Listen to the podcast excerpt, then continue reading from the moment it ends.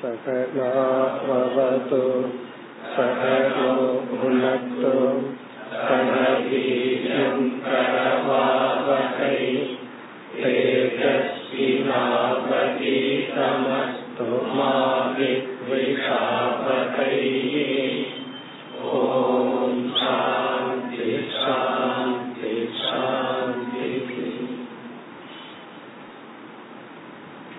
அடுத்த அத்தியாயத்துக்கு செல்வதற்கு முன் நாம் பார்த்து முடித்த ஒன்பதாவது அத்தியாயத்தை பார்த்து பிறகு அடுத்த அத்தியாயத்துக்கு செல்வோம். உத்தவ கீதையின் ஒன்பதாவது அத்தியாயம் பாகவதத்தினுடைய அத்தியாயப்படி பதினான்கு. இதில் முதல் இரண்டு ஸ்லோகங்களில் உத்தவர் ஒரு கேள்வியை கேட்டார். உத்தவருடைய கேள்வி சாஸ்திரங்களில் பல சாதனைகள் கூறப்பட்டுள்ளது. எல்லா சாதனைகளும் சமமாக முக்கியமா அல்லது ஏதோ ஒரு சாதனை முக்கியமா? பிரதானமாக ஒரு சாதனையை எடுத்துக்கொள்ள வேண்டுமா? அல்லது சாஸ்திரத்துல சொல்லப்பட்ட எல்லா சாதனைகளும் சம முக்கியமா? அதற்கு பகவான் முதலில் சம்பிரதாயத்தை பற்றி பேசினார். இந்த பதிலுக்கு பகவான் பிறகு வருகின்றார். பகவானுடைய பதில் பக்தி என்ற ஒரு சாதனை முக்கியம் மீதி அனைத்தும் முக்கியம் அல்ல. பக்தியுடன் என்ன செய்தாலும் அது பலன் கொடுக்கும். பக்தி இல்லை என்றால் நாம் என்ன சாதனையை மேற்கொண்டாலும் பலன் இல்லை. இந்த பதிலை கூறுவதற்கு முன் பகவான் மூன்றாவது ஸ்லோகத்திலிருந்து ஆறாவது ஸ்லோகம் வரை சம்பிரதாயத்தை பற்றி பேசுகின்றார். இந்த உலகத்தை படைத்த ஈஸ்வரனாகிய நான் வேதத்தின் மூலமாக எப்படிப்பட்ட சாதனைகளை சாதகர்கள் மேற்கொண்டு இறுதி லட்சியத்தை அடைய வேண்டும் என்ற ஞானத்தை கொடுத்தேன். இந்த ஞானம் பரம்பரையாக வந்துள்ளது. வேதந்தான் மூலம் வேதத்தின் மூலமா நான் வந்து மனிதனுடைய இலக்கு அதை அடையும் பாதை இந்த ஞானத்தை வகுத்து கொடுத்தேன் என்று ஞானத்தினுடைய மகிமையை ஆறாவது ஸ்லோகம் வரை கூறினார்.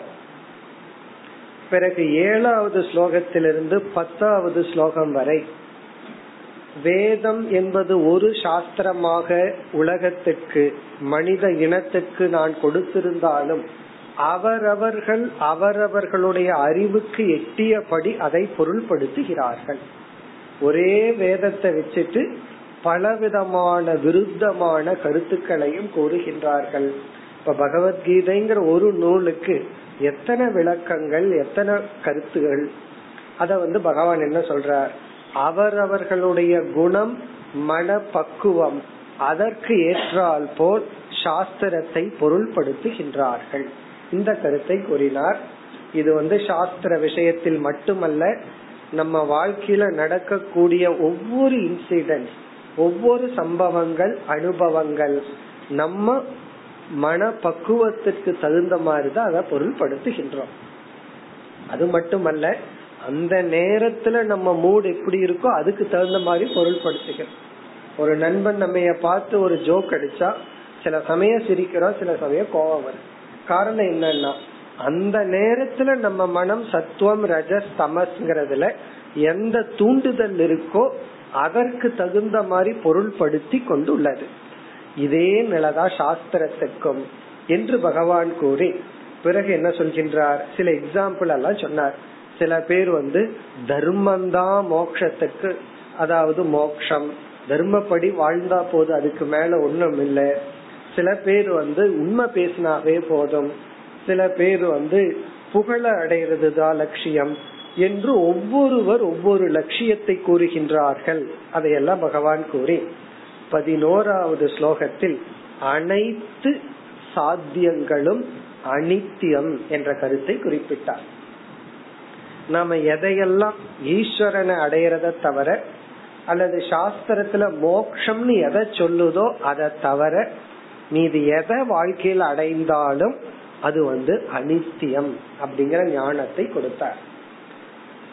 இது வந்து பதினோராவது ஸ்லோகத்துல சர்வ சாத்திய அனித்தியத்துவம். எல்லாமே நிலையற்றதுதான். ஒரு காலத்துல அடைவோம் கொஞ்ச நாள் வச்சிருப்போம் பிறகு இழந்து விடுவோம். இனி அடுத்து பனிரெண்டாவது ஸ்லோகத்தில் ஆரம்பித்து முப்பதாவது ஸ்லோகம் வரை. பனிரெண்டிலிருந்து முப்பது வரை பகவான் பேசிய கருத்து பக்தி.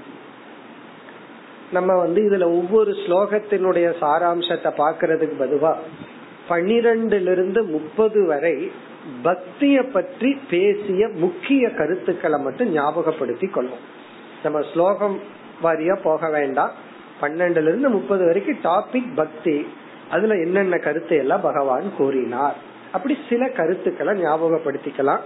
அத சொல்லும் பொழுதே உங்களுக்கு ஞாபகத்துக்கு வந்துடும் அதாவது இதெல்லாம் நம்ம கேட்டிருக்கிறோம் அப்படிங்கிற ஞாபகத்துக்கு வந்துடும் அதுல முக்கிய கருத்து முதல்ல பக்தியை பற்றி சொல்லும் பொழுது ஒருவன் என்ன சாதனை மேற்கொண்டாலும் இறைவன் மீது ஸ்ரத்தை அன்பு பக்தி என்ற உணர்வு இல்லாமல் அந்த சாதனையை செய்தால் அது வந்து ஒரு மேலோட்டமான புண்ணியத்தை கொடுக்கும். அத பகவான் இல்லைன்னு சொல்லல. இப்ப நான் லைன்ஸ் கிளப்ல ஜாயின் பண்ணிட்டு சமுதாய சேவை பண்றேன்னா பகவான் வேண்டான்னு சொல்லல. செய்ய. புண்ணியம்தான் நல்ல காரியம்தான். ஆனால் அந்த புண்ணியம் எல்லாம் உனக்கு என்ன பண்ணும்னா இன்பத்தை கொடுக்கறதுக்கு பயன்படலாமே தவிர உன்னுடைய ஆன்மீக வளர்ச்சியை கொடுக்காது. உன்னுடைய மனதை பக்குவப்படுத்தாது மன தூய்மையை கொடுக்காது. இப்ப மன தூய்மை ஒரு சாதனையிலிருந்து வரணும்னா அந்த சாதனைய பக்தியுடன் செய்தாக வேண்டும். அந்த பக்தி கலக்காமல் நம்ம செய்தோம்னா அது புண்ணியத்தை கொடுக்கலாம் பணத்தை கொடுக்கலாம் புகழ கொடுக்கலாம் இன்பத்தை கொடுக்கலாம் ஆனா மன தூய்மையை கொடுக்காது. இது வந்து ஒரு முக்கிய கருத்தாக பகவான் கூறினார். இத வந்து நம்ம ஆழ்ந்த மனதில ஞாபகத்துல வச்சுக்கணும். பிறகு வந்து பக்தின்னு கேட்ட உடனே நம்ம மனசுல என்ன ஏற்படும்? அப்ப வெறும் பக்தி மட்டும் இருந்துட்டா போதுமா? வேற எந்த சாதனையும் வேண்டாமான்னா உடனே பகவான் சொன்னார் சாந்தஸ்ய தாந்தஸ்ய அகிஞ்சனஸ்ய. அதாவது இந்திரிய கட்டுப்பாடு மனக்கட்டுப்பாடு தியாகம் இது போன்ற சாதனைகளுடன் ஒருவன் பக்தனாக இருக்க வேண்டும் என்று பக்தனுக்கு சில சாதனைகளை எல்லாம் பகவான் வகுத்து கொடுத்தார். அதாவது உனக்கு வந்து எல்லா விதத்திலையும் கட்டுப்பாடுடன் இருந்து நீ பக்தனா இருந்தா தான் உன்னால உண்மையான பக்தனா இருக்க முடியும் சொல்லி சாதனைகளை எல்லாம் பக்தனுடன் சேர்த்தி கொண்டார். இனி பக்திய பற்றி ஞாபகத்துல இருக்க வேண்டிய அடுத்த கருத்து இந்த பக்தி என்ற ஒரு உணர்வு நமக்கு வைராகியம் முமுக்ஷுத்துவம் என்கின்ற சாதனைக்கு அடிப்படை. இத வந்து பதினாலாவது ஸ்லோகத்துல பகவான் கூறினார். அதாவது வந்து வைராகியம்ங்கிறது உள்ளதுக்குள்ளேயே கஷ்டமான சாத்தியம். அதையவே சாதனையா சொல்றேன் ஆத்ம விசாரத்துக்கு. சாஸ்திரம் எல்லாம் விசாரம் பண்ணி நமக்கு ஞானம் வரணும்னா வைராகியத்தோட விசாரம் பண்ணணுங்கிறோம். வைராகியம்ங்கிறது ஒரு மீன்ஸா இருக்கு. ஆனா அதுக்கு முன்னாடி இருக்கிறவங்களுக்கு வைராகியமே ஒரு லட்சியமா இருக்கு. இந்த வைராகியத்தை அடையிறது தான் மிக மிக கடினம். வைராகியம்னா என்னங்கிறது நமக்கு தெரியும். இந்த உலகம் கொடுக்கின்ற இன்பங்களில் பற்றின்மை. உலகத்தின் மீது வெறுப்பு அல்ல ஒரு பற்றின்மை. எந்த போக பொருளும் என்னை மயக்கி விட முடியாது. அப்படி ஒரு நிலை. இந்த பற்றின்மைங்கிற ஒரு மனநிலை வர வேண்டும் என்றால் அது பக்தி தான் மூலம் அப்படின்னு சொல்றார் பகவான். இந்த பக்தி இருந்தா தான் உன்னால வந்து வைராகியத்தை அடைய முடியும். அதை யோசிச்சு பார்த்தா அந்த லாஜிக் நமக்கு புரிஞ்சிடும். இப்போ ஒரு பொருள் மீது ஏன் வைராகியம் வரலைன்னா நம்ம அறியாமல் அந்த பொருள் மீது அட்டாச்மெண்ட் லவ் இருக்கு.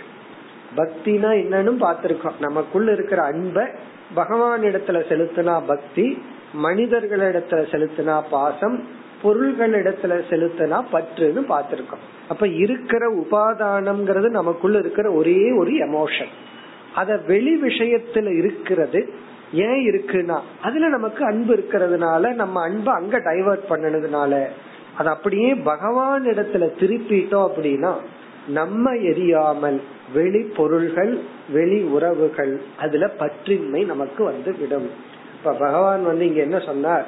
இந்த பக்தி யாருக்கு இருக்கோ அவனுக்கு தான் பிரம்மலோகம் வரை உள்ள பொருள்கள் மீது வைராகியம் ஏற்படும். பிறகு இந்த பக்தி தான் என்னை புரிய வைக்க காரணம். முமுட்சுத்துவத்திற்கும் இறை ஞானத்திற்கும் பக்தி தான் காரணம். இதையே நம்ம பார்த்திருக்கிறோம். ஒருத்தர் மீது நம்மை அறியாமல் ஒரு அன்பு ஏற்பட்டு விட்டால் உடனே அவங்கள பத்தி என்கொயரி பண்ணுவோம் அவர் யாரு? என்ன? என்ன பண்றார்? அப்படின்னு நம்ம அறியாமல் ஒரு துவேஷம் வந்துடுதுன்னா ஓடி போயிருவோம் அவரை பத்தி ஏதாவது சொன்னா அவரை பத்தி பேசாத அப்படின்ட்டு. அப்போ ஒரு அன்பு தான் நமக்கு என்கொயரிக்கு விசாரத்துக்கு காரணம். என் மீது உனக்கு அன்பு இருந்தா தான் யார் இறைவன் என்ற கேள்விக்கு நீ வர முடியும். இப்ப பக்தி வந்து வைராகிய முமுட்சுத்துவ காரணம். அதற்கான விதை. இனி அடுத்ததா பகவான் பக்திய பத்தி சொன்னது. பக்தியிலிருந்து பக்தனை பத்தி பேச ஆரம்பிச்சார். அதாவது வந்து என்னுடைய பக்தன் நான் வந்து பக்தனை எந்த அளவுக்கு நேசிக்கின்றேன்? சொன்ன ஞாபகத்துக்கு வந்துடும் பகவான் என்ன சொன்னார்? நான் பக்தனை எந்த அளவுக்கு நேசிக்கின்றேன்னா என்னுடைய சகோதரன் பலராமனை விட சங்கரன் சிவபெருமான விட ஒரு ஸ்டெப் மேல போய் சொல்றார் லக்ஷ்மிய விட என்னுடைய பக்தன் தான் எனக்கு பிரியமானவன் அப்படின்னு சொல்லி பிறகு அதுக்கு மேல ஒரு படி போனார். நான் என்னுடைய பக்தனுடைய பாதத்திலிருந்து வருகின்ற நீரை எடுத்து என்னை நான் தூய்மைப்படுத்தி கொள்கின்றேன் அப்படின்னு சொன்னார்.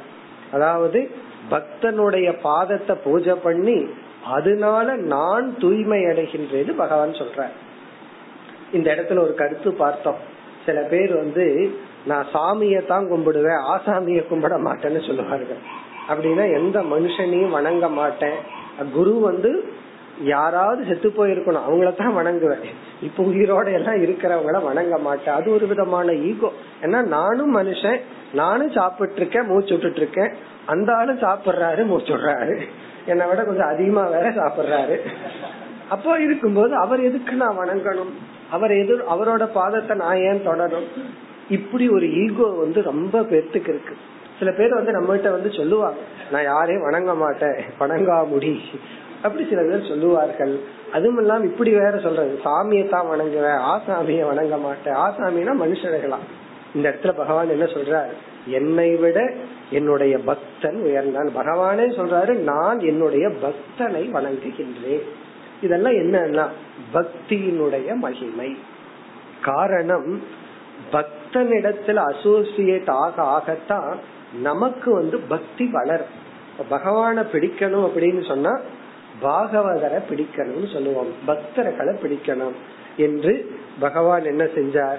பக்தனுடைய மகிமையை கோரி என்னை எந்த அளவுக்கு வணங்குகிறீர்களோ அந்த அளவுக்கு ஒரு பக்தனையும் வணங்க வேண்டும். இதெல்லாம் நம்மளுடைய ட்ரெடிஷன்ல இருந்திருக்கு. அதனால பாத்தீங்கன்னா இந்த நாயன்மார்கள் ஆழ்வார்கள் அவர்களுக்கு இருக்கிற மதிப்பு பகவானுக்கு மேல இருக்கும். ஒரு கோயிலினுடைய மதிப்பே பாடல் பெற்ற ஸ்தலம்னு சொல்லி. ஒரு நாயன்மார் வந்தார் ஆழ்வார் வந்தார்னா அந்த கோயிலுக்கு எக்ஸ்ட்ரா மதிப்பு. அதைத்தான் பகவான் இங்கு குறிப்பிட்டார். இனி அடுத்த ஒரு கருத்தை கூறினார். அதுவும் நம்ம பார்த்தோம் பதினெட்டாவது ஸ்லோகத்துல. அது வந்து பக்தனை என்கரேஜ் பண்ணார். சொன்ன உடனே ஞாபகத்துக்கு வந்துடும் என்னுடைய பக்தனுக்கு எவ்வளவு பலகீனங்கள் இருந்தாலும் பரவாயில்லை. சில சமயம் வேதாந்தம் படிச்சதுக்கு அப்புறம் இல்லாத கஷ்டமெல்லாம் வந்துடும் முன்ன வந்து நம்மைய பத்தியே நமக்கு தெரியாது. நம்ம முகத்துல எத்தனையோ அழுக்கு ஒட்டி இருக்கு. முகத்தை பார்க்காத வரைக்கும் சந்தோஷமா இருப்போம். பார்த்துட்டோம்னு வச்சுக்கோமே. இங்க இங்க கறி அங்க கறி அதெல்லாம் இருந்தது. மத்தவங்க பார்த்துட்டு ஒரு மாதிரியா இருப்பாங்க. அது நமக்கு தெரியாத வரைக்கும் சந்தோஷமா இருக்கும். பார்த்துட்டா அதை சுத்தம் பண்ற வரைக்கும் நம்மளால சந்தோஷமா இருக்க முடியுமா? இந்த மூஞ்சி நாலு பேர் பாக்குறாங்களேன்னு சொல்லி. அதே போல இந்த வேதாந்தம்ங்கிறது நம்ம மனசை காட்டி கொடுக்கற ஒரு கண்ணாடி. நம்ம மனசனுடைய தன்மைகள் எல்லாம் இந்த வேதாந்தம் படிச்ச உடனே காட்டி கொடுத்துரும். உடனே நமக்கு ஒரு நம்மீது ஒரு அருவறுப்பு ஏற்படும். நான் இப்படிப்பட்டவனா இவ்வளவு சுயநலவாதியா இவ்வளவு பழகினா எனக்கு இருக்கா? உடனே முடிவு பண்ணிடுவோம். நம்ம எல்லாம் இனி பக்திக்கோ படிப்புக்கோ கோயிலுக்கு போறதுக்கோ எதுக்குமே தகுதி இல்லைன்னு முடிவு பண்ணுவாங்க இங்க பகவான் சொல்றார் நீ எவ்வளவு பலகீனமானவனாக இருந்தாலும் பாபம் செய்தவனா இருந்தாலும் இந்திரிய கட்டுப்பாடெல்லாம் உனக்கு இல்லாமல் இருந்தாலும் இந்திரியங்கள் ஒவ்வொன்றுக்கும் நீ அடிமைப்பட்டிருந்தாலும் விஷயைகி ந அபிபூயதே. நீ அந்த இந்திரியங்களினால் இந்திரிய பொருள்களினால் என்னுடைய பக்தன் அழிந்து விட மாட்டான். அப்படின்னு என்ன அர்த்தம்? அந்த பலகீனம் எல்லாம் கொஞ்ச நாள் தான் நீ என்னுடைய பக்தியினாலேயே அதிலிருந்து மேல வர முடியும். இது வந்து ஒரு பக்தனுக்கு பகவான் கொடுக்கற மேலான கிரேட்டஸ்ட் என்கரேஜ்மெண்ட்னு பார்த்தோம். ஒரு உற்சாகத்தை கொடுக்கற இந்த உற்சாகத்தையும் கொஞ்சம் கவனமா இருக்கணும்னு பார்த்தோம். அப்ப நம்ம என்ன பலகீனமா இருந்தாலும் பகவான் பாத்துக்குவார் இந்த நமக்கு தெரிஞ்சவங்க இருந்தா கண்டுக்காதன்னு சொல்றோம்ல.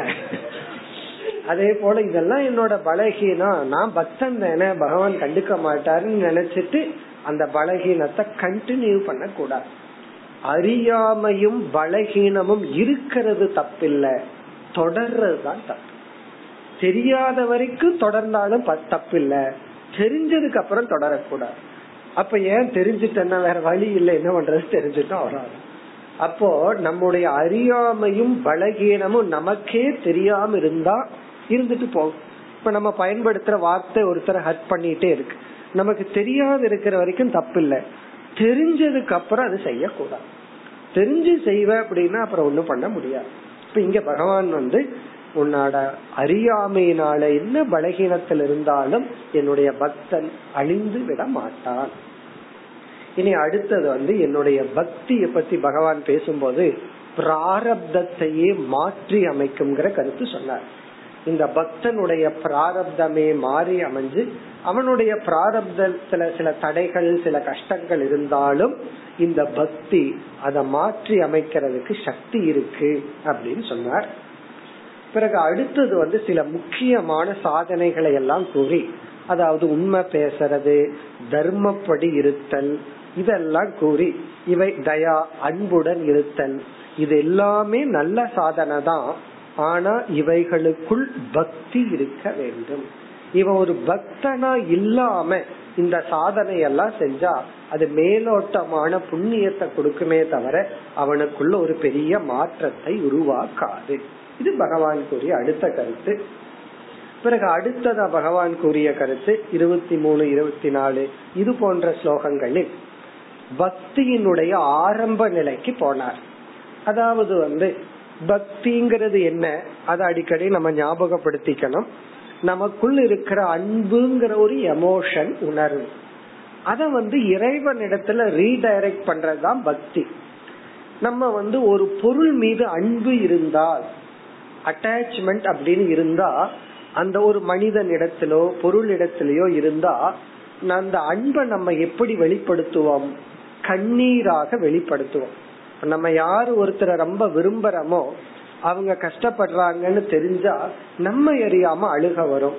இப்ப இந்த அழுகை அப்படிங்கறது என்னன்னா அன்பினுடைய ஒரு வெளிப்பாடு. இங்க பகவான் சொல்ற நீ மனிதர்களுக்காக பொருளுக்காக எத்தனையோ முறை அழுதுருக்க எனக்காக எப்பாவது அழுதுருக்கிறையா? அப்ப இந்த அழுகையெல்லாம் ஆரம்பிக்கிறார். நடனம் ஆடுறது வெக்கத்தை விட்டு பகவானுடைய நாமத்தை சொல்லி பாடுறது இதெல்லாம் பகவான் வந்து பக்தியினுடைய ஆரம்ப நிலை அடிப்படை நிலைன்னு சொல்றார். ஏன்னா ஒரு எமோஷன் ஷிஃப்ட் ஆக போகுது. உலக மக்கள் உலக மனிதர்கள் பொருள்கள் மீது வச்சிட்டு இருக்கிற அன்பை எடுத்து பகவான் மீது மாற்றும் பொழுது நம்ம மனதுல வந்து ரோமஹர்ஷம் மயிர் கூச்சல் ஏற்படுதல் அழுதல் வெக்கத்தை விட்டு பகவானுடைய நாமத்தை சப்தமா சொல்லுதல் இதெல்லாம் பக்தியினுடைய வெளிப்பாடு. நம்ம திருப்பதி போகும்போது பார்க்கலாம். கோவிந்தா கோவிந்தான்னு கத்திட்டு போவாங்க அதெல்லாம் என்னன்னா பக்தியினுடைய ஒரு வெளிப்பாடு. உடனே நான் வேதாந்தம் படிச்சிருக்கிறேன் இதெல்லாம் சொல்ல மாட்டேன்னு சொல்லக்கூடாது. அவனுக்கு இருக்கிற அந்த தூய்மையான அன்பு நமக்கு இருக்காங்கறத யோசிச்சு பார்த்தா சந்தேகமா இருக்கும் ஒண்ணுமே இல்லாம இருக்கும். ஒரு முறை நான் திருப்பதி போகும் பொழுது நடந்து போகும் பொழுது ஒரு கால் இல்லாம ஒருத்தர் நடந்து போயிட்டு இருந்தார். ஒரு தடிய வச்சுட்டு. அவர் வந்து உண்மையிலேயே பஸ்ல போக வேண்டிய ஆள் அல்லது கார்ல போக வேண்டிய ஆள். இதெல்லாம் என்னன்னா இதெல்லாம் ஒரு பக்தியினுடைய வெளிப்பாடு. அது ஒரு விதமான சப்தத்தை சொல்லிட்டு அவரை பெயினை மறக்கிறதுக்கு ஏதோ ராகத்தை போட்டுட்டு அப்படியே போயிட்டு இருந்தார். கையை தடியை ஊனிட்டு. இதெல்லாம் என்னன்னா இதெல்லாம் பக்தியினுடைய ஒரு வெளிப்பாடு. இதெல்லாம் பகவான் கூறி இப்படித்தான் பக்தியை ஆரம்பிக்க வேண்டும். பிறகு இதையும் கவனமா புரிஞ்சுக்கணும். நான் இப்ப இப்பெல்லாம் அழுகையே வரமாட்டேங்குதுன்னு சொல்லி அழுகக்கூடாது. ஏன்னா சில பேர்த்துக்கு அது முன்னெல்லாம் அப்படி அழுதுட்டு இருந்தேன். சாஸ்திரம் எல்லாம் படிச்சு அழுக வர மாட்டேங்குதுன்னு அழுக ஆரம்பிச்சிட்டாரு. அதை எப்படி புரிஞ்சுக்கணும்? அது ஒரு ஸ்டேஜ் அது ஒரு படி. கண்டிப்பா அழுக வரணுங்கிறது இல்ல அதே சமயத்துல அழுக வர்றதும் தவறு கிடையாது. இத சொன்னார். பிறகு அடுத்த ஒரு முக்கியமான கருத்து வந்து இருபத்தி ஆறாவது ஸ்லோகத்துல சொன்னார். இந்த பக்தி என்ன பண்ணுமா? சூக்மமான புத்தியை கொடுக்கும். இந்த பக்தி தான் நமக்கு வந்து குருவையும் வேதாந்தத்தையும் கொடுக்கிறது. அறிவை கொடுக்கும் கருவிய இந்த பக்தி நமக்கு கொடுக்கும் சொன்னார். இந்த பக்தியினாலதான் நம்ம வந்து என்ன பண்ண முடியும்? இறைவனை புரிஞ்சுக்கிற சக்தி அந்த சூக்மமான புத்தி பக்தியினுடைய கிஃப்ட் அப்படின்னு சொல்லி பகவான் சொன்னார். இறைவனை ஒர்ஷிப் பண்றதுங்கிறது பக்தி. இறைவனை புரிஞ்சுக்கிறதுங்கிறது வேதாந்தம். அந்த வேதாந்தத்துக்கான ஃப்ரேம் ஆஃப் மைண்ட இந்த பக்தி தான் கொடுக்கும் அப்படின்னு சொன்னார். பிறகு இருபத்தி ஏழுல இருந்து முப்பது வரைக்கும். கடைசி நான்கு ஸ்லோகங்கள். பக்தியை வளர்த்தும் உபாயத்தை சொல்லி பக்திங்கிற தலைப்ப பகவான் நிறைவு செய்தார். இந்த பக்தியினுடைய பெருமை எல்லாம் கேட்ட உடனே மனசுல என்ன ஏற்படும்? சரி இந்த பக்தியை எப்படி வளர்த்தி கொள்ளுதல். நாளையிலிருந்து ஒன்ன ஒரு இருபது பர்சன்ட் எக்ஸ்ட்ரா லவ் பண்றேன்னு சொல்ல முடியுமோ? ஏன்னா இந்த லவ் அப்படிங்கறது ஒரு ஆக்ஷன் கிடையாது. ஒரு எக்ஸ்ட்ரா போட்டு போட்டுக்கலாம் அப்படிங்கறது. இது நமக்குள்ள வரணும். எப்படி இறைவன் மீது பக்தியினுடைய தரத்தை குவாலிட்டி அண்ட் குவான்டிட்டி போத் பக்தியினுடைய அதிகமாகவும் பக்தியினுடைய தரத்தை எப்படி வளர்த்தி கொள்ளுதல். அதற்கான உபாயத்தை சொன்னார். அந்த உபாயத்தை எப்படி சொன்னார்? ஒரு பொருள் மீது எப்படி பற்று வளர்கிறது? அதே ப்ராசஸ் தான் சொன்னார். விஷய தியானாத். விஷயேஷு ஒரு பொருளை பற்றி நினைக்க நினைக்க ஒரு ஆப்ஜெக்ட பத்தி நினைக்க நினைக்க குறிப்பா அதனுடைய பிளஸ் பாயிண்ட நினைக்க நினைக்க அதுல நமக்கு அட்டாச்மெண்ட் வருது இந்த அட்வர்டைஸ்மெண்ட்னுடைய சைக்காலஜியே என்னன்னா அட்வர்டைஸ்மெண்ட் பீப்புள் வந்து என்ன நமக்குள்ள பண்ண விரும்புறாங்க? அந்த பொருளை பத்திய தாட்டை உருவாக்குறதுக்கு தான் கோடிக்கணக்கில் செலவு பண்றாங்க. அந்த செலவினுடைய லட்சியம் என்னன்னா ஜஸ்ட் தாட் அந்த ஆப்ஜெக்ட பத்திய எண்ணத்தை கான்ஸ்டன்டா நம்ம மனசுல உருவாக்கிட்டே இருக்கோம். அப்போ நம்ம மனசுல ஒரு எண்ணத்தை உருவாக்குறதுக்கு எவ்வளவு செலவு செய்கிறார்? ஒரு கம்பெனி இல்ல மேனேஜிங் டைரக்டர் கிட்ட சொன்னார் அதாவது வந்து கம்பெனிக்கு வந்து ஒரு ஒரு ஆப்ஜெக்ட் தயார் பண்றதுக்கு இருபது ரூபா ஆகுதுன்னா அத ஆரம்பத்துல அத மார்க்கெட் பண்றதுக்கு எண்பது ரூபா செலவு பண்ணணுமா? அட்வர்டைஸ்மெண்ட் ஆரம்பத்துல கொஞ்ச காலம். அதுல இருந்து என்ன தெரியுதுன்னா நம்ம மைண்ட்ல அந்த பொருளை பற்றிய எண்ணங்கள் நம்ம எரியாமல் தொடர்ந்து வரணும். எங்க திரும்பி பார்த்தாலும் ஒரு பர்டிகுலர் செல்போன் அதை பாத்திரணும் அப்ப என்ன ஆகும்னா நம்ம எரியாம உள்ள தள்ளிட்டே இருக்கணும். அப்படி அப்படித்தான் என்ன ஆகுதான் அந்த பொருள் மீது நமக்கு பற்று ஏற்படுகிறது. பகவான் சொல்றார் நீ அதே பிரின்சிபல ஃபாலோ பண்ணு. அதனாலதான் அந்த காலத்து ராஜாக்கள் வேற வேலை இல்லையே எங்க பார்த்தாலும் கோயில் தான். எங்க பார்த்தாலும் பகவான ஞாபகப்படுத்துகின்ற அடையாளங்கள். அதத்தான் உருவாக்கினார்கள். அப்படி ஒரு சொசைட்டி நமக்கு இருந்தது அப்படின்னா எங்கும் எல்லா இடத்திலையும் பகவான நினைச்சு நினைச்சு பகவான் மீது பக்தியை வளர்த்தி கொள்ள வேண்டும். அதனாலதான் ஆரம்பத்துல பகவான் நாமத்தை சொல்லும் போது எதை எதையோ நினைச்சாலும் பரவாயில்ல. மீண்டும் மீண்டும் பகவத் சிந்தனையினால் நம்ம வந்து பக்தியை வளர்த்தி கொள்ள முடியும். அந்த இடத்துலதான் பகவான் வந்து தியானத்தை அறிமுகப்படுத்தினார். அதுக்கப்புறம் பற்றின்மை மற்ற பொருள்கள் மீது வைராகியத்தை வளர்த்தி பிறகு தியானத்தின் மூலமாக நீ தொடர்ந்து என்னையே நினைத்து கொண்டிருந்தால் அந்த அசோசியேஷன் ஆஃப் தாட் அதுல உனக்கு அப்படியே என் மீது பக்தி வளரும்னு சொல்லி முடிச்சார். பிறகு உத்தவர் வந்து முப்பத்தி ஓராவது ஸ்லோகத்தில் தியானத்தை பற்றிய கேள்வியை கேட்டார். ஏன்னா பகவான் எப்படி பக்திய கன்க்ளூட் பண்ணார்? என்னை பற்றி மேலும் மேலும் தியானிப்பதனால் இந்த பக்தியை வளர்த்தி கொள்ளலாம்னார். உடனே தியானத்தை பற்றிய கேள்வி. தியானத்தை பற்றி மூன்று கேள்விகள் கேட்கப்பட்டது. ஒன்று எப்படி தியானத்துக்கு நம்மை தயார்படுத்தி கொள்ளுதல்? அங்க பிரஷ்னக நம்ம எப்படி நம்ம தயார்படுறது? இரண்டாவது கேள்வி எதை தியானித்தல்? ஆப்ஜெக்ட் ஆஃப் மெடிடேஷன் விசேஷ பிரஷ்னம். எந்த பொருளை தியானிக்கிறது? மூன்றாவது தியானிக்கப்படும் பொருளினுடைய தன்மைகள் என்ன? அதாவது ஆப்ஜெக்ட் ஆஃப் மெடிடேஷனுடைய நேச்சர் என்ன? அதாவது தியானத்துக்கு எப்படி தயார்படுத்துதல்? இரண்டாவது எதை தியானித்தல்? இந்த எதை தியானித்தல் போது பகவான் பகவானை தான் சொல்ல போற மூணாவது கேள்வி அந்த பகவானுடைய என்னென்ன தன்மைகளை தியானித்தல்? என்னென்ன நேச்சரை தியானிக்கிறது? இதுதான் கேள்வி. இதுல வந்து பகவான் வந்து முதல் சில ஸ்லோகங்கள்ல என்ன பண்ணாரு? ப்ரிப்பரேஷனை பத்தி சொன்னார். அதாவது எப்படி தயார் செய்து கொள்ளுதல். அது வந்து சில ஸ்லோகங்கள். அதுல என்ன பண்ணினார்? ஐந்து கோஷங்களை நம்ம பார்த்தோம். முதல்ல வெளி சூழ்நிலையை எப்படி வச்சுக்கிறது? அடுத்தது உடல். இங்கு வந்து பகவான் முக்கியமா பேசிய கருத்து வந்து பிராணன். இந்த பிராணனை சீர்படுத்தணும் அப்படின்னு சொன்னார். பிறகு வந்து ஓங்காரத்தினுடைய சப்தத்தை புதிதா நம்ம இந்த இடத்துல பார்த்தோம். தியானத்துல அமர்ந்த உடனே இந்திரியங்கள் அமைதிப்படுத்தி உடலை வந்து சௌகரியமா அமர வச்சு தூய்மையான தனிமையான இடத்துல அமர்ந்து ஓம்னு ஒரு சப்தத்தை கொஞ்ச சப்தமாகவோ அல்லது மனசுக்குள்ளேயோ உருவாக்கி நம்மைய சுற்றி ஓம்ங்கிற ஒரு கவசத்தை உருவாக்கி கொள்ள வேண்டும். அத சொன்னார்.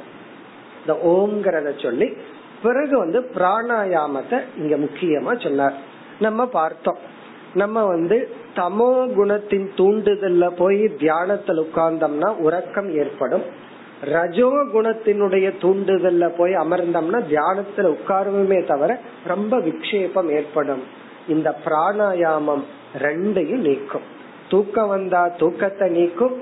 மனசு விக்ஷேபப்பட்டுட்டு இருந்தா அதையும் அமைதிப்படுத்தும். அப்படி மனது தயாரானவுடன் நம்ம என்ன செய்யணும்? இறைவனை பற்றிய தியானிக்க வேண்டும். இனி வந்து யார் தியானத்துக்குரிய பொருள்? தியானத்துக்குரிய பொருளை நம்ம மூணா பார்த்தோம். காரிய பிரம்ம தியானம் காரண பிரம்ம தியானம் காரிய காரண விலக்ஷண பிரம்ம தியானம்னு பார்த்தோம். இப்ப காரிய பிரம்மன்னு சொன்னா இந்த உலகத்தில் வெளிப்பட்ட இறைவனை தியானித்தல். இந்த உலகத்துல மேனிபெஸ்டான இறைவனை தியானித்தல். அதற்கு இங்க எக்ஸாம்பிள பகவான் என்ன பண்ணார்? விஷ்ணு சொரூபத்தை எடுத்து கொண்டார். விஷ்ணு சொரூபம் வந்து உலகத்துல பகவான் வெளிப்பட்ட ஒரு அவதாரம் ஒரு தத்துவம். இப்ப அந்த விஷ்ணுவுக்கு அலங்காரங்களை எல்லாம் கொடுத்து ஒவ்வொரு அங்கத்தையும் பகவான் வர்ணிச்சு அந்த விஷ்ணுவை நீ தியானிக்க வேண்டும்.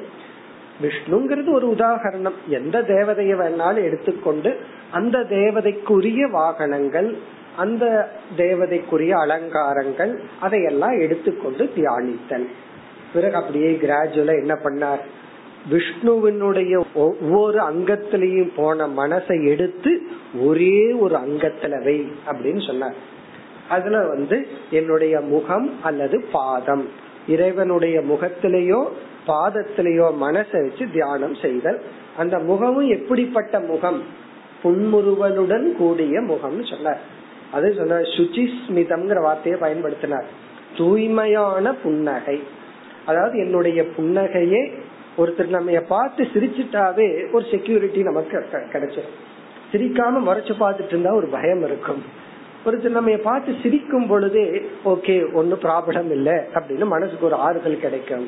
அதனால தூய்மையான புன் செறிவலுடன் கூடிய என்னுடைய முகத்தை தியானம் செய். இது காரிய பிரம்ம தியானம். இனி அடுத்ததா உடனே பகவான் எங்க வந்தார்? இதையும் விட்டுட்டு இதுல மைண்ட் ட்ரெயின் ஆயிட்டா என்னுடைய ஒரு அங்கத்தையும் விட்டுவிட்டு காரண ஈஸ்வர தியானத்துக்கு வந்து விடு காரண ஈஸ்வர தியானம்னா அந்த தியானம் பண்றதுக்கு இறைவனை பற்றிய ஞானம் கொஞ்சம் இருக்கணும். அதாவது இறைவன் தான் இந்த உலகத்துக்கு காரணமானவர். சர்வ சக்திமான். இப்படி எல்லாம் இறைவன் காரணமானவர் என்று காரண ரூபமான இறைவனை தியானி. பிறகு உடனே அடுத்த ஸ்டெப்புக்கு வர்றார். அந்த இறைவன் உண்மையிலேயே காரண காரண காரியத்திற்கு அப்பாற்பட்டவர் நிற்குண சுரூபமானவர். அந்த தத்துவத்திற்கு இறுதியில் வா. அதுக்கு இங்க பகவான் கொடுத்த உதாகரணம் என்ன? ஒரு வெளிச்சம் இனியொரு வெளிச்சத்துல கலந்தது போல. ஒரு லைட் இனியொரு லைட்ல கலந்தது போல. இப்ப இங்கேயே நமக்கு ரெண்டு டியூப் லைட் இருக்கு. லெப்ட் சைடு ஒன்னு இருக்கு ரைட் சைடு ஒன்னு இருக்கு. இந்த ரெண்டு டியூப் லைட்டும் கலந்த லைட்ல படிச்சுட்டு இருக்கிறோம். நம்ம பிரிச்சு சொல்ல முடியுமா? நான் லெப்ட் டியூப் லைட்ல படிக்கிறேன் நீ லைட் ரைட் டியூப் லைட்ல படிக்கிறேன்னு சொல்ல முடியாது.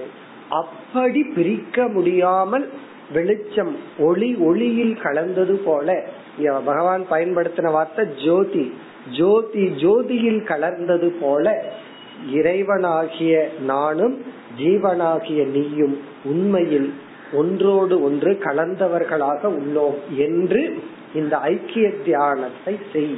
என்று முடிச்சு கடைசி ஸ்லோகம் நாற்பத்தி ஆறாவது ஸ்லோகத்துல. அதாவது முப்பத்தி ஒன்றுல இருந்து நாற்பத்தி ஆறு வரைக்கும் தியானம். இதுல நாற்பத்தி ஆறுல வந்து பலம். மோக்ஷத்தை பலன சொன்னார். எப்படி கூறினார்? அதாவது தியானேன யுத்தம் சுதீவிரேன.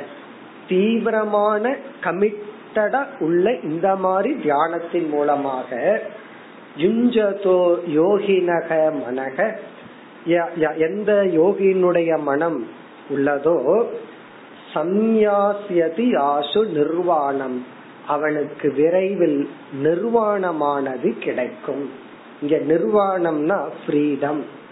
எதுல ஃப்ரீடம்? பிரமக. மோகத்திலிருந்து நிர்வாணம் விடுதலை கிடைக்கும். என்ன மோகம்? திரவிய ஞான கிரியா பிரமக இங்க திரவியம் என்றால் இந்த உலகத்தை நம்ம பார்க்கிறோம். பார்த்த உடனே இந்த உலகத்தை பார்த்து கொண்டு அனுபவிச்சு கொண்டு இருக்கிறவங்கிட்ட போய் உலகம் இல்லைன்னு சொன்னா அவன் என்ன சொல்லுவான்?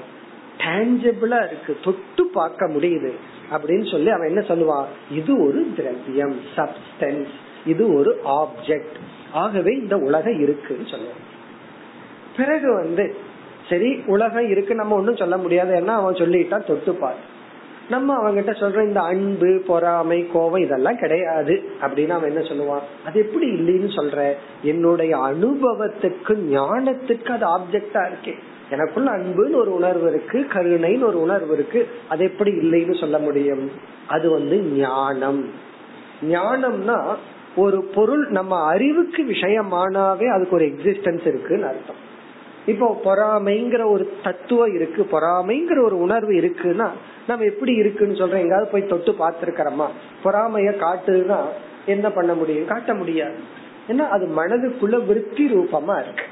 அப்படி திரவிய ஞான பிறகு ஒரு பொருள் இருக்குங்கிறதுக்கு இனி ஒரு இனி ஒரு காரணம் வந்து அதை வச்சு ஏதாவது பண்ணுனா அதை வச்சு என்னால ஏதாவது செய்ய முடிஞ்சா அது இருக்குன்னு அர்த்தம் அது கிரியா. இங்க மூணு சொல் திரவிய ஞான கிரியா. திரவியம்னா தொட்டு உணரக்கூடிய பொருள் ஞானம்னா ஞானத்துக்கு அது ஆப்ஜெக்டா இருக்கு. கிரியான்னா அது வந்து ஆக்ஷனுக்கு காரணமா இருக்கு. பிரமகன்னு சொன்னா இங்க பகவான் ரொம்ப சூக்ஷமா சொல்ல சொல்ற இதெல்லாம் நீ கை ஒரு தர்க்கமா வச்சுட்டு இந்த உலகம் இருக்குன்னு முடிவு பண்ணி வச்சிருக்க. இந்த உலகம் இருக்குங்கிறதுக்கு உனக்கு என்ன சான்று? உனக்கு என்ன பிரமாணம்னா திரவியம் ஞானம் கிரியா. பகவான் சொல்றார் இதெல்லாம் பிரமம். ஏன்னா இதெல்லாம் சொப்பனத்திலேயே அப்ளை ஆகும்.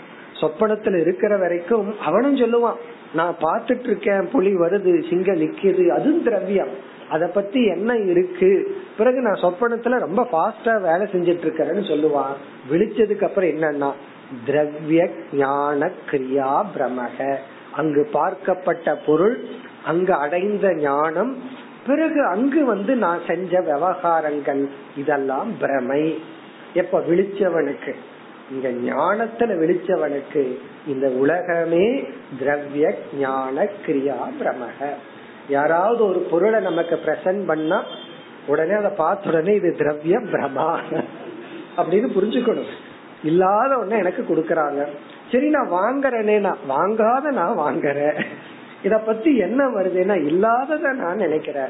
நினைச்சு பார்த்தா எவ்வளவு சந்தோஷமா இருக்கு. அதே போல யாராவது ஒரு பொருளை நம்ம இருந்து திருடிட்டு போயிட்டா இல்லாத பொருளை ஒருத்தர் எடுத்துட்டு போறான். இல்லாத பொருளை எடுத்துட்டு போறதுக்கு நம்ம கோவப்பட்டா அது எப்படி இருக்கும்? இல்லாத பொருளை திருடிட்டு போறான் ஏன்னா கொடுக்கும் போது இல்லாத பொருளை கொடுக்கறான் எடுக்கும் போது இல்லாத பொருளை எடுத்துட்டு போறான் இல்லாத ஒன்ன நினைச்சிட்டு இருக்கிறோம் இல்லாத விவகாரம் பண்றோம். வராம வந்துட்டு இருக்க கேட்காம கேட்டுட்டு இருக்கேன் இதுதான் வேதாந்தமே. இதுதான் ஞான பலம். மோக்ஷத்தினுடைய லட்சணத்தையே ரொம்ப சூக்ஷமமா அழகா இங்க பகவான் சொல்லி உள்ளார் திரவிய ஞான கிரியா பிரம்ம. இந்த வார்த்தைகள் எல்லாம் நிதித்தியாசனத்துக்குரிய வார்த்தைகள். எப்படி நிதித்தியாசனம் பண்றதுன்னா இந்த வார்த்தை எடுத்துக்கணும். எடுத்துட்டு வந்து எந்தெந்த திரவியத்து மேல நமக்கு பற்று. ஒவ்வொருத்தருக்கும் ஒவ்வொரு ஆப்ஜெக்ட் மேல பற்று. சில பேர் வீட்டில் இருக்கிற எல்லா ஆப்ஜெக்ட விட அந்த நாய் இருக்கே அது மேல பற்று. அப்படி அந்த மாதிரி எந்த பொருள் மீது நமக்கு பற்று இருக்கோ அத அந்த பொருளை வந்து இது திரவிய பிரமா. ஒரு ஆப்ஜெக்ட் மேல பற்று இருந்தா இது திரவிய பிரமா.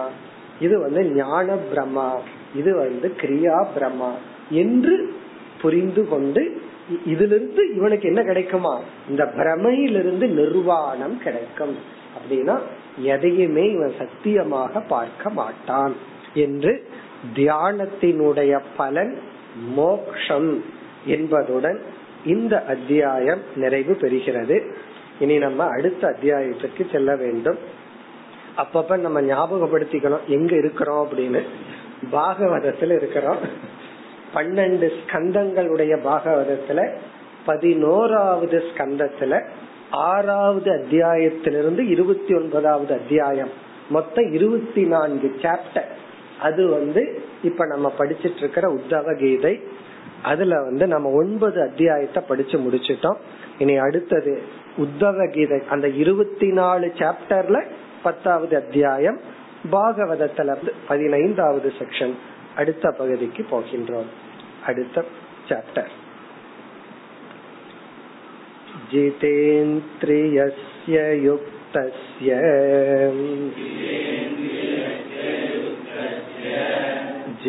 जितश्वासस्य योगिनः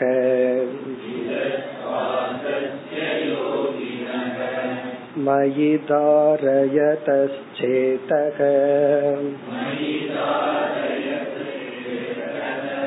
उपतिष्ठन्ति सिद्धयः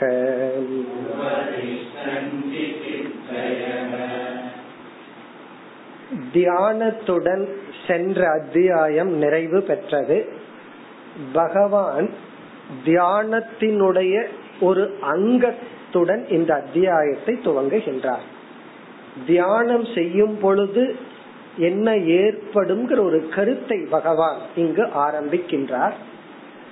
அந்த அடிப்படையில் இந்த அத்தியாயம் அமைந்துள்ளது.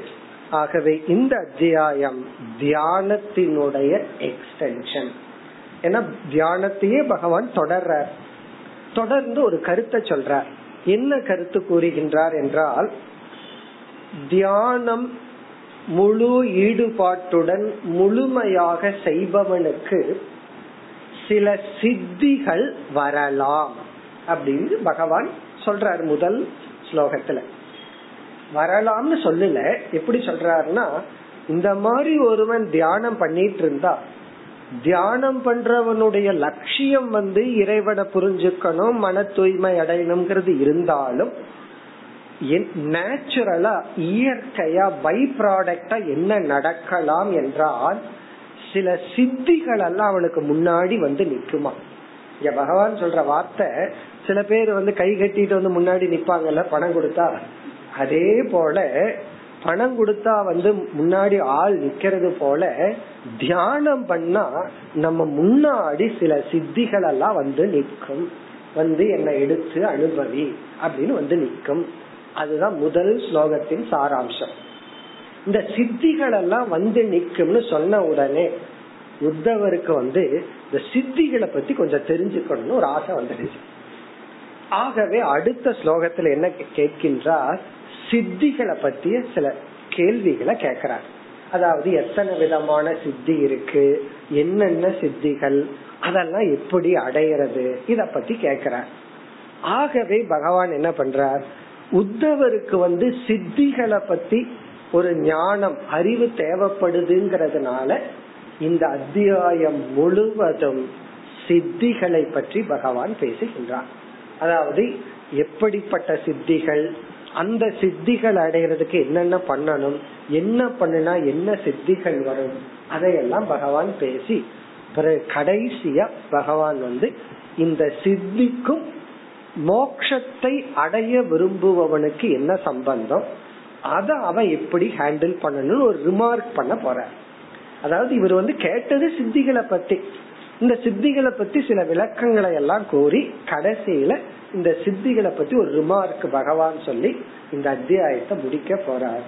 ஆகவே இந்த அத்தியாயம் வந்து சித்திகளை பற்றிய அத்தியாயம். சித்தி பிரதானம். அடுத்த அத்தியாயத்துல பகவான் வேற தலைப்புக்கு போயிடுவார். இப்ப இந்த அத்தியாயத்துல நம்ம சித்திகளை பற்றி இருப்போம். நம்ம படிக்கும் போதே நமக்கே ஒரு டெம்டேஷன் வந்தாலும் வந்துடும் ஏன்னா அந்த சித்திகளை எல்லாம் கேட்டா அப்படி இருக்கு. நம்ம பார்க்க போறோம். பகவான் வந்து சில சித்திகளை எல்லாம் சொல்லி அதுக்கான உபாயத்தை எல்லாம் சொல்லுவார். பிறகு கடைசியில ஒரு ரிமார்க் சொல்ல போறாரு. அதை கொஞ்சம் கேட்டுட்டோம்னா சரி இல்ல அப்படின்னா நமக்கே ஆசை வந்துடலாம். அந்த சித்திகளை பத்தி பகவான் சொல்ல போறார். ஆகவே நம்ம வந்து இந்த அத்தியாயம் முழுவதுமே தமிழ் ஒரு ப்ராவர்ப் இருக்கு. களவும் கற்று மர அது போல இந்த அத்தியாயம் என்னன்னா கற்று மர நீங்க ஏதாவது ஒரு அத்தியாயத்தை படிச்சு மறந்துடலாமான்னா இந்த அத்தியாயம் தான். சென்ற அத்தியாயத்துல சில ஸ்லோகங்கள் எல்லாம் மறந்துடக்கூடாத ஸ்லோகங்கள். அது ஞாபகத்துல வச்சுக்கணும். இந்த அத்தியாயத்தை படிக்கிற வரைக்கும் ஞாபகத்துல வச்சுக்கோ. யாராவது வந்து படிச்சு முடிச்ச உடனே இந்த அத்தியாயம் மறந்து போச்சுன்னா அது பிளஸிங் காரணம் என்ன? இது மறக்கப்பட வேண்டிய அத்தியாயம். இருந்தாலும் ஒரு இன்ஃபர்மேஷனா தெரிஞ்சுக்குவோமே. என்ன சித்தி என்ன அப்படின்னு சொல்லி. ஆகவே நம்ம என்ன பண்ணுவோம்? இந்த அத்தியாயத்துக்குள்ள போறதுக்கு முன்னாடி கொஞ்சம் முகவுரையா ஒரு அஸ்திவாரத்தை போட்டுட்டு போவோம். என்ன உள்ள போயிடக்கூடாது பூமிக்குள்ள. அதனால ஒரு முகவுரைய பார்த்துட்டு நம்ம இந்த அத்தியாயத்துக்குள்ள போவோம். ஒரு சிறிய முகவுரையுடன் அத்தியாயத்துக்குள்ள போவோம். நம்ம செய்கின்ற அனைத்து சாதனைகளுக்கும் கண்டிப்பா ஒரு பலன் இருக்கு. சாதனை மட்டும் இல்ல ஏதாவது ஒரு கர்மம் பண்ணா ஒவ்வொரு கர்மத்துக்கும் ஒரு பலன் இருக்கும் என்ன கர்மம் பண்ணாலும் அதுக்கு ஒரு பலன் இருக்கும் நம்ம தெரிஞ்சோ தெரியாமலோ. தூங்கும் போது கொரட்டை விடுறா அது ஒரு கர்மம் தான். அதுக்கு ஒரு பலன் இருக்கும் நாலு பேர் பக்கத்துல இருக்கிறான் தூங்க மாட்டான் ஏதோ ஒரு பலன். நம்ம செய்யற ஒவ்வொரு ஆக்ஷனும் ஒரு ரிசல்ட்ட ப்ரொடியூஸ் பண்ணும். இப்ப நம்ம வந்து கான்சியஸா ஒரு சாதனையா ஒரு செயலை செய்யறோம்னு வச்சுக்குவாங்க அந்த செயல் வந்து புண்ணியம் அப்படிங்கிற ஒரு பலன் அல்லது பாபம் அப்படிங்கிற பலனை அது ப்ரொடியூஸ் பண்ணும். நம்ம வந்து ஒரு சங்கல்பத்துடன் திட்டம் போட்டு ஒரு செயல் செய்தால் அந்த செயல் வந்து பாபம் புண்ணியம்.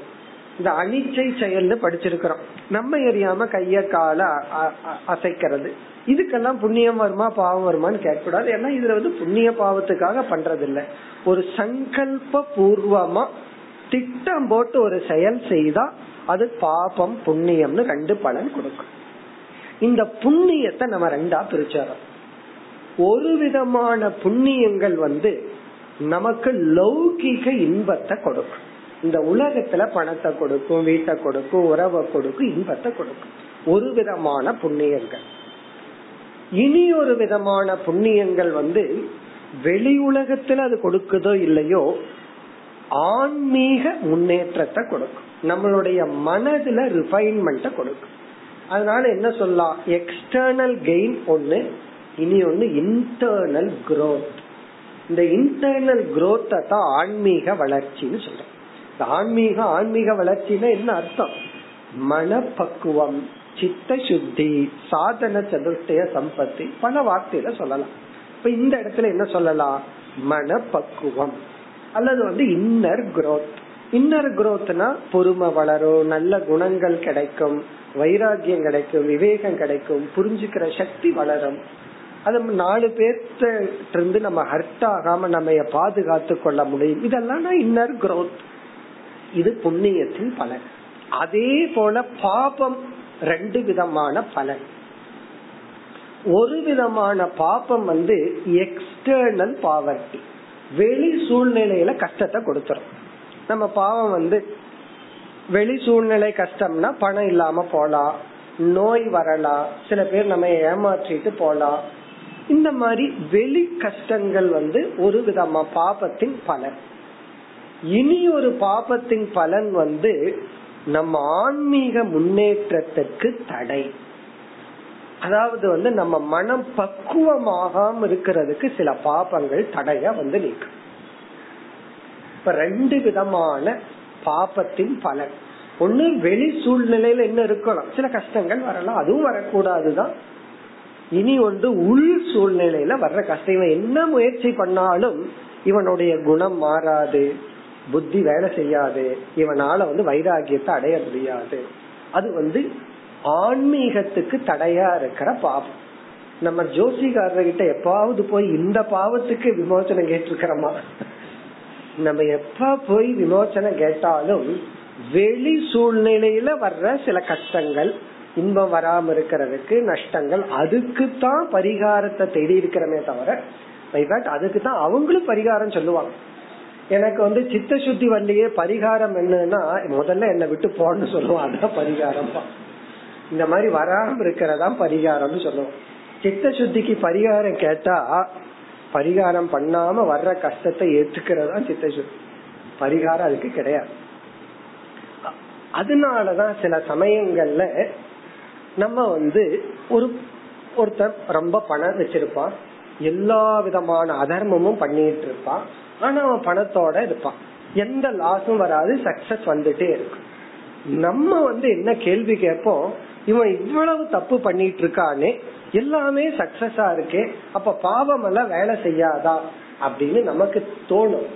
ஆனா அவனுக்கு வந்து பாபம் நல்லா வேலை செஞ்சிட்டு இருக்கு பாபம் வேலை செய்யுதுன்னா நம்ம கணக்கு வந்து அவனுக்கு லாஸ் வரணும் அடிபடணும். இதுதான் நம்ம கணக்கு. அப்படி கிடையாது. பாப்பம் நல்லா வேலை செய்யல கொஞ்சம் எக்ஸ்ட்ரா பணமும் வரலாம்னு அர்த்தம். சம்டைம் அப்படியும் கூட இருக்கலாம். எக்ஸ்ட்ரா பணம் வர்றதே பாபம் கொஞ்சம் அவனுக்கு அதிகமாயிடுதுங்கிற அர்த்தமா இருக்கலாம். நமக்கு தெரியாது. இந்த பாபம் என்ன பண்ணுன்னா அந்த பணத்தையும் செல்வத்தையும் அனுபவிக்கிற மனசு அழிச்சிடும். எல்லா செல்வமும் சுத்தி இருக்கும் பயம் உள்ள இருக்கு. பாவம் பயத்தை கொடுத்துட்டு இருக்கோம். பாதுகாப்பு இன்மையை கொடுத்துட்டு இருக்கோம். பிறகு இந்த பாப்ப என்ன பண்ணும்? நம்ப கூடியதவங்களை நம்பாத புத்திய கொடுத்துரும். வினாச காலே விபரீத புத்தின்னு என்ன அர்த்தம்? இந்த வினாச காலம்னா பாப்ப இவனுக்கு வேலை செய்ய ஆரம்பிச்சிடுதுன்னா அவன் புத்தி விபரீதமாயிடும். இத வந்து ராவணனுக்கு சொல்லுவான் வினாச காலே விபரீத புத்தி. அவனுக்கு ரெண்டு தம்பி ஒரு தம்பி நல்லதா சொல்றான் விபீஷண நல்லதா சொல்றான். இனி ஒரு தம்பி இந்திரஜித் வந்து அவனோட திறமைய காட்டுறதுக்கு அவன் தப்பா சொல்லி கொடுக்கறான். இனி ஒருத்தன் தப்பா சொல்லி கொடுக்கறான். புத்தி என்ன ஆகும்னா தன்னை அழிச்சிக்கிறவங்கிட்ட தான் நம்பிக்கைய போகும். இதெல்லாம் பாபத்தின் செயல். இப்ப நம்ம வந்து எக்ஸ்டர்னல் சக்சஸ் ஃபெயிலியரை வச்சு இவனுக்கு பாப புண்ணியம் வேலை செஞ்சிட்டு இருக்குன்னு சொல்ல முடியாது. இன்டர்னலை வச்சு தான் சொல்ல முடியும். அவனுக்கு பாபம் வேலை செய்யுதா? புண்ணியம் வேலை செய்யுதா? ஒருத்தன் ஆன்மீகத்துக்குள்ள வர்றான். அவன் ரொம்ப பாவம் பண்ணிட்டு வந்திருக்கான் அப்ப என்னம்னா பகவான் வந்து புகழ கொடுப்பார் பணத்தை கொடுப்பார் சௌரியத்தை கொடுத்துருவார். காரணம் என்ன? மேலும் தவம் பண்ண கூடாதல்ல அவன் காரணம் என்ன? அதுதான் பாபம். அப்ப இந்த பாபம் என்ன பண்ணும்? நம்மளுடைய ஸ்பிரிச்சுவல் குரோத்துக்கு தடையா வந்து நிற்கும். இங்க வந்து பகவான் சொல்ல போற இந்த சித்தி அப்படிங்கறது பாபம். ஸ்பிரிச்சுவல் குரோத்துக்கு தடையா வந்து நிற்கின்ற பாபம். ஒருத்தனுக்கு வந்து பணம் வந்து நின்னா அந்த பணத்தினால தானம் பண்ணி வசதிகளை பெருக்கி அவன் இன்னும் ஆன்மீகத்துக்குள்ள போலாம் இப்ப வந்து பணம் ரொம்ப இருந்ததுன்னா அந்த பணத்தை வந்து தன்னுடைய ஆன்மீக முன்னேற்றத்துக்கும் பயன்படுத்தலாம். தானம் பண்ணி நல்லது பண்ணி மனதை தூய்மைப்படுத்தலாம். ஆனா பல பேர் அந்த செல்வத்தை போகத்துக்கு பயன்படுத்தி புகழுக்கு பயன்படுத்தி ஆன்மீகத்தினுடைய முன்னேற்றத்துக்கு அந்த செல்வமே தடையாக வந்து நிற்கும். இங்க பகவான் என்ன சொல்ல போறாருன்னா சித்திகளை பற்றி இவர் கேள்வி கேட்டதுனால ஒரு இன்ஃபர்மேஷன் ஒரு அறிவுக்காக சித்திகளை பத்தி சொல்ல போற கடைசியில தான் சொல்ல போற சித்தினா என்னென்ன சித்திகள் இருக்கு அது என்னென்ன தியானத்தால் அடையலாம் இதையெல்லாம் பகவான் கூறி பிறகு என்ன பண்ண போற இந்த சித்திகளை ஒருவன் அனுபவித்தால் இந்த சித்திகள்ல மயங்கி விட்டால் அது அவனுடைய ஆன்மீக முன்னேற்றத்திற்கு தடை மோக்ஷத்துக்கு பிரதிபந்தம். இது பகவான் மட்டும் சொல்லல பதஞ்சலியே சொல்லியிருக்கார் உபசர்காஹா சித்தையக. இது பதஞ்சலியோட சூத்திரம். பதஞ்சலி சித்திகளை எல்லாம் சொல்லி இவைகளெல்லாம் மோட்சத்திற்கு தடைன்னு சொல்லியுள்ளார். இங்கேயும் பகவான் அதைத்தான் சொல்றார். ஆனா ஒரு இன்ஃபர்மேஷனா இதை நம்ம தெரிஞ்சுக்கிறதுல தப்பு கிடையாது. காரணம் சில சில சாதகர்கள் நம்ம வாழ்க்கையிலேயே தியானம்ங்கிற உபாசனைங்கிற காலத்துல நம்ம வந்து கர்மயோகம் பண்ணிட்டு இருக்கிற ஒரு பீரியட் இருக்கலாம். பிறகு வந்து வேதாந்த விசாரம் பண்ற ஒரு பீரியட் இருக்கலாம். அது இல்லாம ஜபம் தியானம் மட்டும் பண்ற ஒரு பீரியடு நமக்கு இருக்கலாம்.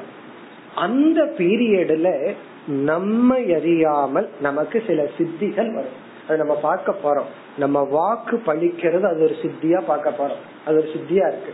இவன் ஒரு வார்த்தைய சொல்லிட்டா அது பழிச்சிருமா? அது நடக் பிராரப்தப்படி அது நடக்குதோ இல்லையோ வேறையா? இவன் வாயிலிருந்து வந்துட்டு அது பழிச்சிடும் அது ஒரு சித்தியா பகவான் சொல்ல போறாரு.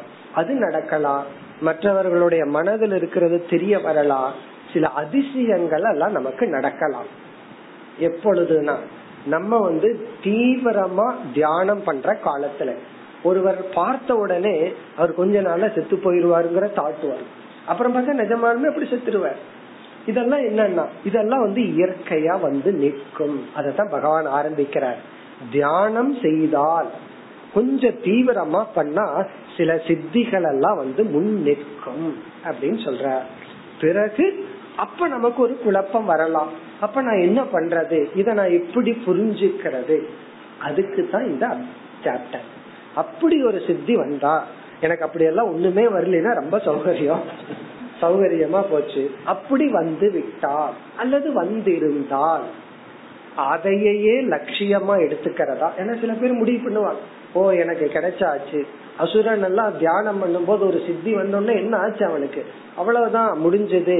நான் அடைய வேண்டியது அடைஞ்சிட்டேன்னு தியானத்திலிருந்து எந்திரிச்சிட்டான். அப்படி இல்லாம அந்த சித்திகளை நம்ம எப்படி ஹேண்டில் பண்ணணும்? சித்திகளை நம்ம எப்படி எடுத்து கொள்ள வேண்டும்? அதை எப்படி தவிர்க்கணும்? எப்படி எடுத்துக்கொள்ளணும் அது வந்து சில சித்திகளை மக்களுடைய நன்மைக்காகவும் ஸ்ரத்த வளர்றதுக்காகவும் பயன்படுத்தினாலும் தப்பு இல்லை சில மகான்கள் எல்லாம் சில சித்திகளை காமிச்சிருப்பாங்க. அதெல்லாம் தவறு கிடையாது. மக்களுடைய நன்மைக்காக இருந்தா ஆகவே இந்த சித்திய பற்றி இங்க பகவான் கூறிய கருத்தை நம்ம எப்படி புரிஞ்சுக்க போறோம் அப்படின்னா இது ஒரு இன்ஃபர்மேஷனா எடுத்துக்க போறோம். இந்த இன்ஃபர்மேஷனை வச்சு நம்ம தியான பயிற்சி பண்றதுக்கு அல்ல சித்திகள் நம்மை அறியாமல் இந்த முதல் ஸ்லோகத்துல சொன்னது போல நம்ம முன்னாடி வந்து நின்று விட்டால் அதை எப்படி பேஸ் பண்றது. அவன் வந்து நின்னா நான் எப்படி பேசணும்னு கேட்டு வச்சுக்கிறமல்ல சில பேரு. அந்த கெஸ்ட் வீட்டுக்கு வரப்போறார் ரொம்ப நாளைக்கு அப்புறம். நம்ம இங்க ப்ரிப்பேர் பண்ணி வச்சுக்கோ வந்துட்டா அவர் எப்படி ஃபேஸ் பண்றது என்ன சொல்றது? அதே போல தியானம்ங்கிற சாதனையில் சித்திகள் வந்து நின்றால் நம்ம அதை எப்படி ஃபேஸ் பண்ணணும் அதை எப்படி சந்திக்கணும்? இது ஒரு ஞானம் தான் அத பகவான் சொல்லி முடிக்க போற அதற்கு முன்னாடி வந்து உத்தவருடைய கேள்விக்கு பதில் சொல்ல போறார். என்னென்ன சித்தி இருக்கு? அந்த சித்தியினுடைய தன்மைகள் என்ன? எப்படிப்பட்ட தியானம் எப்படிப்பட்ட சித்திகளை கொடுக்கும்? இதெல்லாம் சொல்லிட்டு கடைசியா பகவான் என்ன சொல்ல போறார்? இந்த சித்திகளை நம்ம எப்படி சந்திக்க வேண்டும். அத சொல்ல போற பிறகு சித்தி அப்படின்னு சொன்னா என்ன அப்படிங்கிற ஒரு கேள்வி வருது. அதையும் நம்ம வந்து முகவரையா பார்ப்போம். சித்தினா என்ன? எப்படியெல்லாம் ஒருத்தனுக்கு சித்தி வரலாம்? அந்த சித்திகள் வந்து என்னென்ன தியானத்துல வரலாம்? சில சித்திகள் எல்லாம் பிறப்பிலிருந்தே இருக்கலாம். அது சம்பந்தமான முகவரைகளை நாம் அடுத்த வகுப்பில் தொடர்போம் ஓம் போர் நமத போர் நமிதம் போர் பூர்ணமாதாய பூர்ணமேவாவசிஷ்யதே. Holy Son.